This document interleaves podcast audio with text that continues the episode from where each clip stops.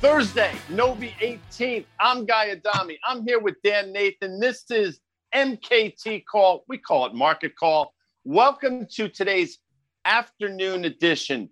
We break down macro calls. We're highlighting the biggest analyst calls of the week. And of course, one for the road with that stud Butters Diggum. Joining us each week, CBW. That's Carter Braxton Worth from Worth Charting. And of course, Liz Young, Wisconsin bred from SoFi. Today's episode of Market Call is brought to you by our three presenting sponsors FactSet, financial data and analytics powered by tomorrow, SoFi, get your money right, all in one app. And of course, our friends at Open Exchange, Dan, because they manage virtual meetings that matter for the top companies around the world. And by the way, I need you all to stay tuned until the end of today's show for a special announcement. December 8th, 12 noon, live market call 2022 outlook, earnings, energy, ESG, the three E's, sponsored by FactSet. Now, apparently, there's this song, um, ho- Holler Back Girl or something, Holler, things holler. I'm not really sure what it means. I never really understood the song. I don't particularly like it. But the great Liz Young, who's with us right now, wrote a piece, Dollar Making You Holler. Hello, Liz. Hello. Yeah, it's actually dollar makes a holler, meaning uh, the dollar is hollering. I apologize. Yeah. Yeah. Okay. Yeah. Just minor, minor detail. Uh, but the piece is about the big move in the dollar. There's been a ton of strength in the dollar. Uh, I was really talking about the last couple weeks, but there's been actually strength since earlier this year. First half of the year in the dollar was super flat, really boring. Everybody that thought the dollar was going to depreciate forever was like, I'm right. And then suddenly it took off, and people started to wonder why is it taking off? What does it mean? Is it going to last? So I figured we'd put a piece out on it this week. One of the biggest points that I would make, and this is going to overly simplify, but I think that's important sometimes. There's two environments when the dollar does well. The first one is when the US economy is doing better than the other economies, and especially the ones that are major currencies. So think of the euro, the yen, those sorts of currencies. The other environment when the dollar does well is when people are scared and they're just piling into safe haven assets. I think what's happening right now is more the first one, where the US economy is doing better. Obviously, we are reopening. I think I talked about this last week. We had been in this stop and start cycle. Now we're just going to start and not stop anymore. So, reopening, retail sales are good. The consumer is healthy. The consumer is spending. Inflation is here, but it's not really taking a huge bite yet. So I think that's what part of the strength in the dollar is. The other piece is that if you look at moves in the dollar, they happen to coincide, coincidentally, with a lot of Fed statements. So, what we heard this time from the Fed is that they were going to start tapering, that inflation is maybe not as transitory as we thought. And then you saw this huge move up in inflation expectations. If you look at inflation expectations over two years, they've moved from 2.5% to 3.5%. That's a big jump in inflation. Probably not a surprise to any of us, but it does drive a move in the dollar because people start to expect that the Fed is going to hike rates sooner rather than later. I actually think that we should do a poll and all four of us should answer when we think the Fed is going to hike rates because I think the market is wrong but I'll give you a minute to prepare. yeah. Well, wait, wait, would you, Liz, would you want us to raise our hands here? No, but you know that's been the story. I think it's also the dollars rally over the last, let's call it, few weeks has been after these two really consecutive hot CPI um, and, and you know prints, right? And then expectations. Forget about the taper. We all know. You and I have been talking about it. Guy and I have been talking about it for weeks now. We knew that was happening, but it really was those rate hike expectations being pulled forward. And I think that's that recent move that you see, and technically it has been a breakout now. It's in this like kind of zone right here where there's some real resistance going back to let's say early uh, mid 2020 when we were in the throes of the pandemic. Liz, how do you think this shakes out though? Are we on a runaway breakout here, or I think there's a part of your blog where you see at some point you see some of this enthusiasm for the dollar fading a little bit. Yeah, I mean, I think this is a short term tactical move. So if you were going to trade a move in the dollar, you probably missed most of it already. I think over the long term, when you look at obviously what's driving this is inflation expectations, dig deeper into inflation. And what's driving inflation is goods prices, not services prices yet. And the goods prices is the stuff that's probably going to relax as supply chains get figured out. Now, I don't think it's going to relax back to where it was, but I think we come off these hot levels. So that's one of the factors that puts a lid on the dollar. The other thing is, and we talk about this all the time, the twin deficits. We're in a bunch of deficits in the United States, which usually is not good for the currency. That is still the case. That's likely to be the case for years to come. So that continues to put pressure on really the dollar's potential to fully break out and, and have a sustained breakout. And then the last thing is we have this new option now in the market, right? So when you look at inflation and you think about stores of value, gold hasn't done what we thought it would do.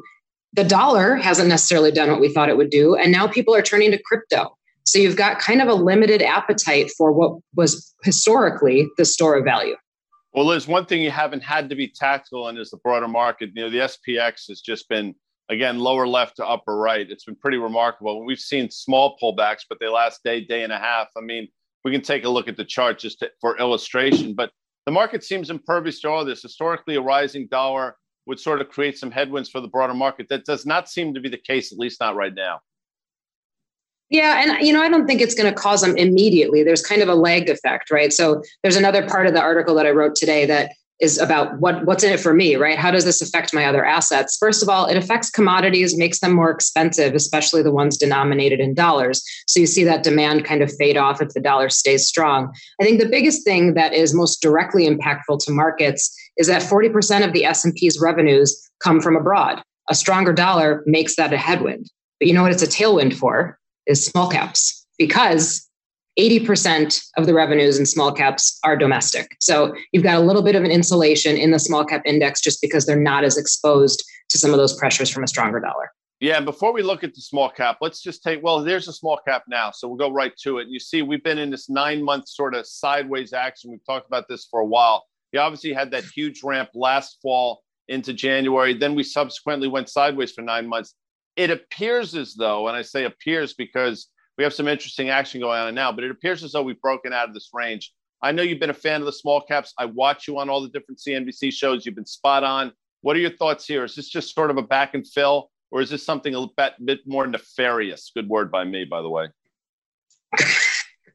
Great word by you. Uh, I think that this is just a little pause. I mean, we've seen a couple pullbacks now, two down days in the market. Small caps, obviously, a higher beta play. The dollar relaxed a little bit today. So the forces that drive that, just from a tactical perspective, causing a little pause. But going through the end of the year into 2022, the case for small caps that I've made uh, in recent weeks stands.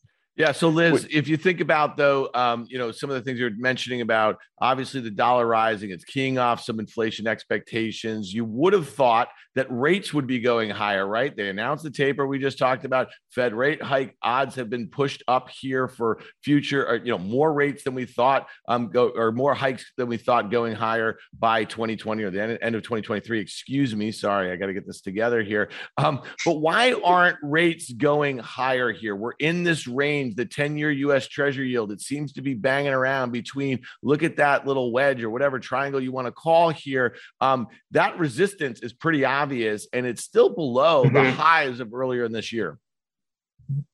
I think that's demand resistance. So there's people, there's obviously people clamoring for treasuries still. Also, even though the Fed is tapering, it's not very much, right? $15 billion a month is not that much in the grand scheme of things. It wasn't enough supply to put into the market to offset the huge demand from overseas. It also wasn't enough supply to offset the lowered issuance that's happening. So we continue to see the demand uh, overpower it. I think in 2022, though, it's going to be really, really interesting because there's a lot of central banks that might be ahead of the Fed on rate hikes. So we're going to start to see rates rise all over the globe, which could, after a while, make that demand for treasuries less because there might be other spots to go. Um, Bitcoin is one that we have to watch now for a myriad of different reasons. You've had this 10% move to the downside, Liz. That, you know, again, in this today's world, not all that alarming. But what are your thoughts in Bitcoin not specifically price action, but just in terms of what it could possibly mean for some of the things you've just talked about for the last few minutes? Yeah, I mean, like I mentioned, it, it's a new option in the space, right? And, and I don't want to equate it to a dollar. It's not the same as fiat currency. It's not really a currency, in my view. It's an asset class, but it's a new option in that space to think about how do we protect ourselves from inflation? How do we protect ourselves from monetary policy differing around the globe? We've been in this period where central banks have really moved in the same direction and everybody's rowed their boat in the same direction. Now we're starting to break off and we'll see what happens. I think there's going to be a lot of volatility in the yield curve, both up and down, for a few months to come. And crypto is one of those places that you can park money. It is volatile, but you can park money and it's not affected by a lot of those same forces. I always thought uh, after college, I made the mistake of not joining the crew team because I would have enjoyed rowing to your point. We thank you for joining us as always, uh, Liz Young. It's been wonderful. Where can people, by the way, find you on Twitter and find your work, if you will? You can find me on Twitter at Liz Young Strat, and you can find me on SoFi's blog. There's a whole section for investment strategy. Sign up for SoFi's daily newsletter at SoFi.com slash daily to read Liz's articles every Thursday. Liz Young, thank you for joining us here on Market Call. We dig your work and we dig you. Now we're going to bring in Dan, um, one of our all-time favorites the great CBW. You know, we've heard some of the things we just talked about, Dan. It's remarkable to me that this market continues just to sort of shrug off everything lower left, upper right, as I mentioned earlier. I'm sure CBW has some thoughts. Before we get to him, Dan, any thoughts on what Liz just said? Yeah, no, I think it's interesting. We spent some time last week talking about the breakout in the Russell, and, and you know when she talks about um, the dollar strength here, and eighty percent of those uh, small cap names in the Russell 2000, uh, or, or they get eighty percent of the revenues. Let's say domestically, they're not as um, you know they, they just don't have the same risk about a rising dollar for their um, you know revenues overseas, that sort of thing. I think it's interesting though that over the last couple of days, as the dollar's been strong, the small caps have come in. But I want to say this about inflation, and you know where I feel about that. Um, you know, Carl Quintanilla from CNBC had a tweet out this morning. I thought it was really interesting. Coal futures down 55% in the last month. Baltic Dry Index at a five month low. Gasoline futures at a one month low. Um, we might be in a period where inflation expectations have just peaked and they might be coming down. Carter Braxton Worth break the tie for us. Welcome to Market Call. Thanks for joining us here, man. You heard what we were just saying. What are your thoughts about inflation and what it means for the dollar, what it means for rates, and what it means for stocks right here? Well, I mean, the key thing is this is that there's something that doesn't connect with the cost of 10 year government money stuck at one five, one six, depending on your day, and the notion that somehow there's uh, longer term inflation. That is not what uh, the rate environment is suggesting. And so we know that things um, in the equity market get bid up in advance. Let's take the Russell in the conversation uh, that's uh, taking place, right? The, the Russell 2000 in the first week of March was up 22%. Right now, it's up 21%, meaning it hasn't done anything in 10 months. Mm-hmm. It was the cyclical trade, it was loved but it is now actually underperforming the S&P year to date. So the question is, is this breakout a false breakout? And I think that's what's going on here. Uh, you've had this big range, which we know, which in sequencing terms makes sense after that huge move out of the gate. Big move out of the gate, big consolidation, and then a tepid minor breakout that is already faltering. Um, and so that is the cyclical trade. Uh, that is the beta trade. And yet we're seeing in iron ore, you're seeing it in uh, the way copper is rolling over and other sort of sensitive areas of the global scene that the inflation story is probably not what it appears to be.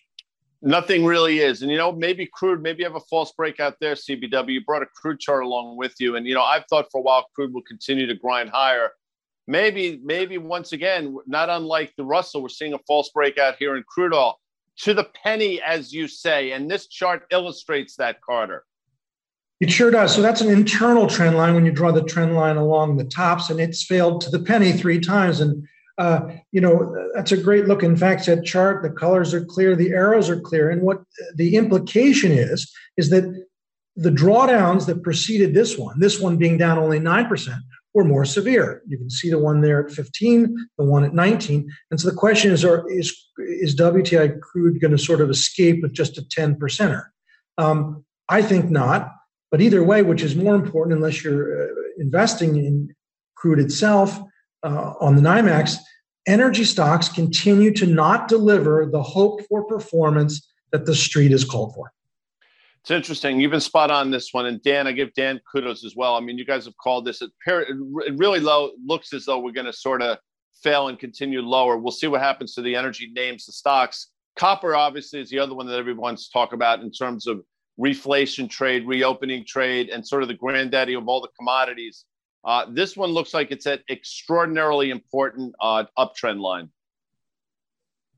Indeed. Um, and so, one thing to consider is if you have a big uptrend, okay, and then you give back, sell off, draw down a certain amount too, and then return to the former high from which you sold off, but can't clear it and back away as this is done, you have the prospects of a double top. A break below this trend will confirm that. And that is a very bearish development for what is, in many ways, the marquee commodity, uh, in the sense that you know oil has uh, supply demand dynamics that can be manipulated, if you will, uh, by certain players on the scene, but not copper.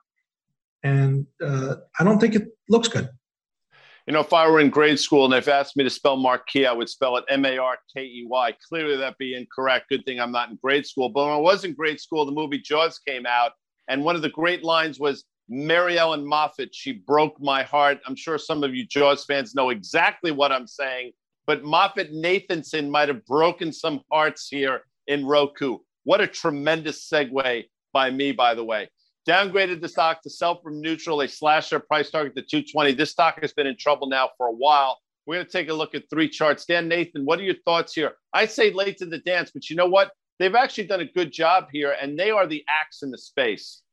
Yeah, I guess before we talk, uh, think about the, the, the technicals here, we got to think about the fundamentals. I mean, this was a company that even last year, you know, this was supposed to be a real beneficiary of some of the trends that were going on in tech and media. Um, in the pandemic here, the company was losing money. It was trading at a multiple of its sales, which just absolutely made no sense here. So now here we are at 236. Guy, you, you're the double top guy here. You tell me what that thing looks like um, going back to the summer here. This thing was almost 500 bucks. It's been cutting half or so. And I think we're seeing that more and more, you know. Um, but the, I guess the broader point I would make from a macro standpoint is as we lost some of these big pandemic pandemic winners, the market has broadened out, and that's why the S and P and the Nasdaq are back at all time highs. I don't really care anymore um, about these sorts of names, but I guess from a fundamental standpoint, there was no valuation support. The deceleration that was going to happen in some of the trends that made it such a huge stock market winner,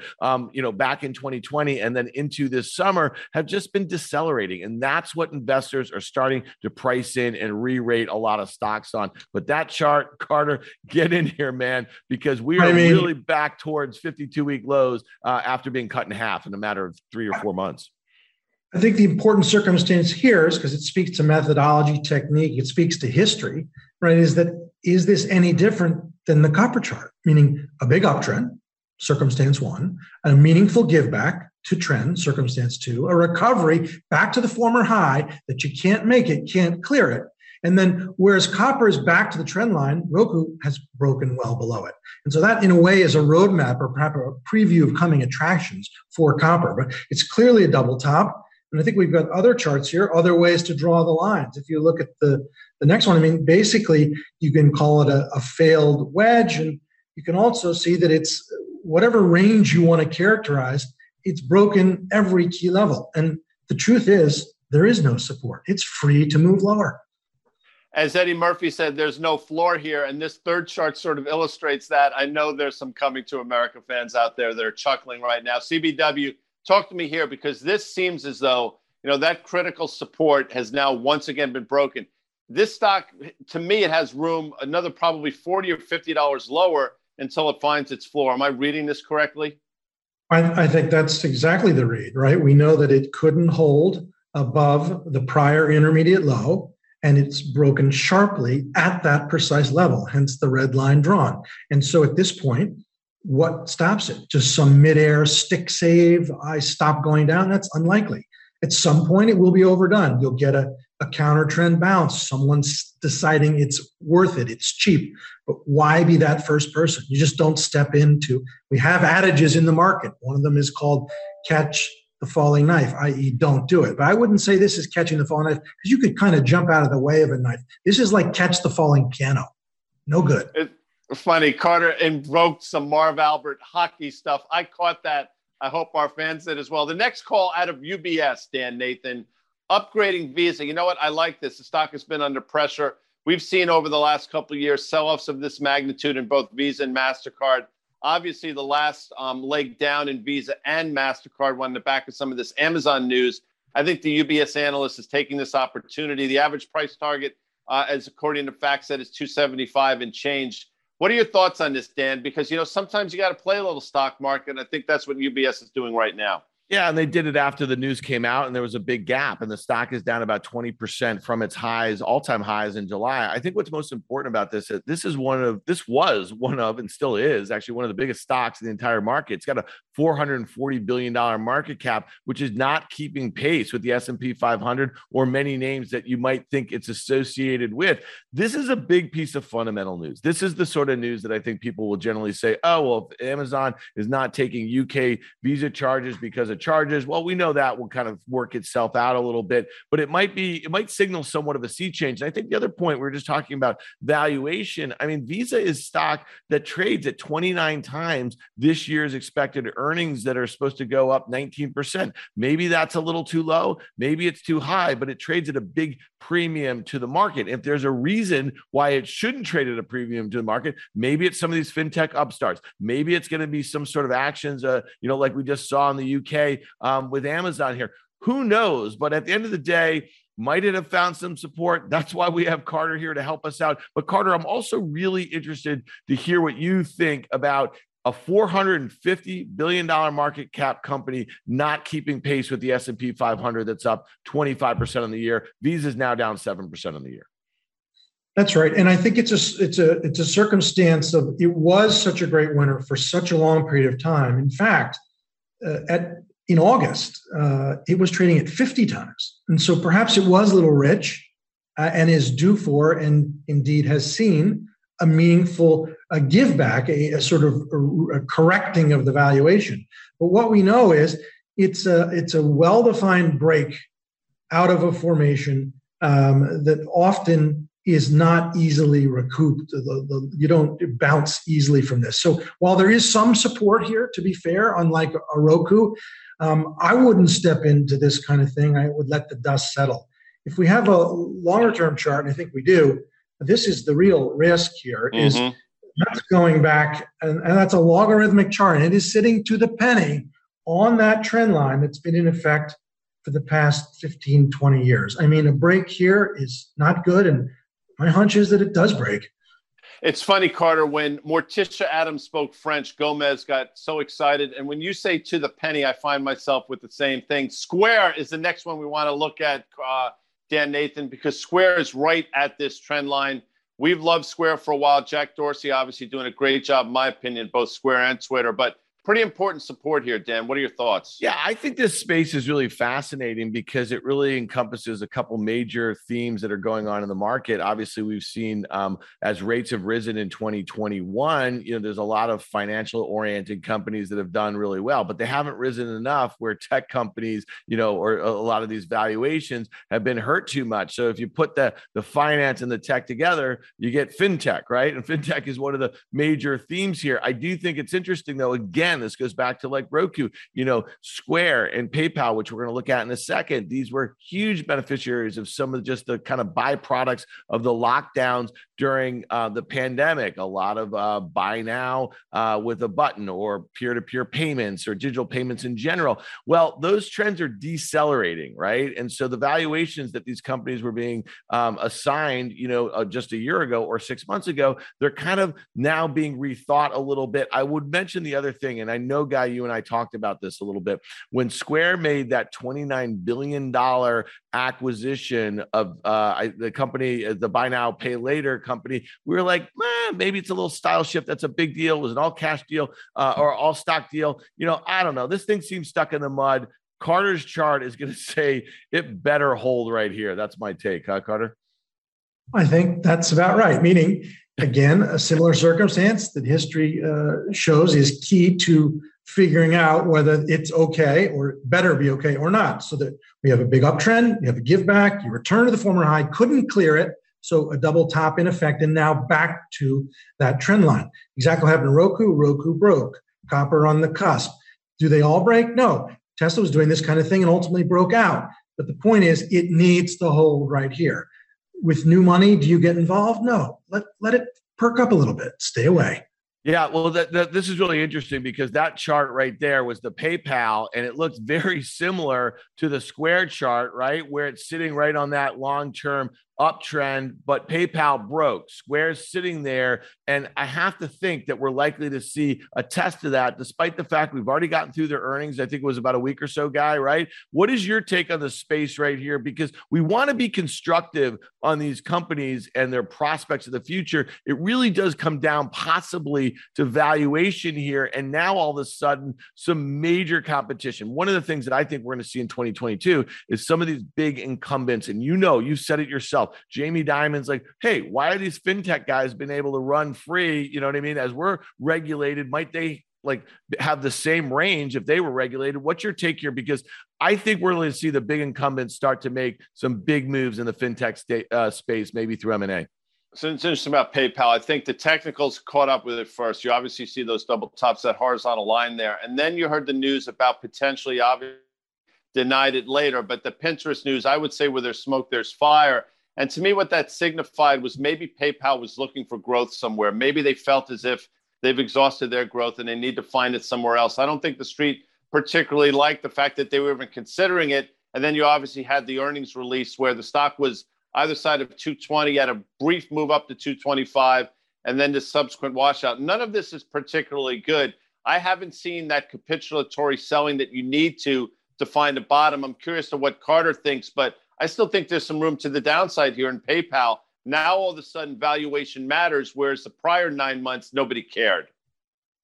That's right. And and interestingly, it's the same setup again, whereas SQ at the critical juncture, PayPal having succumbed at the critical juncture. The question is, I think, the most nuanced, and there is a bit of support, and you can see it there in the chart.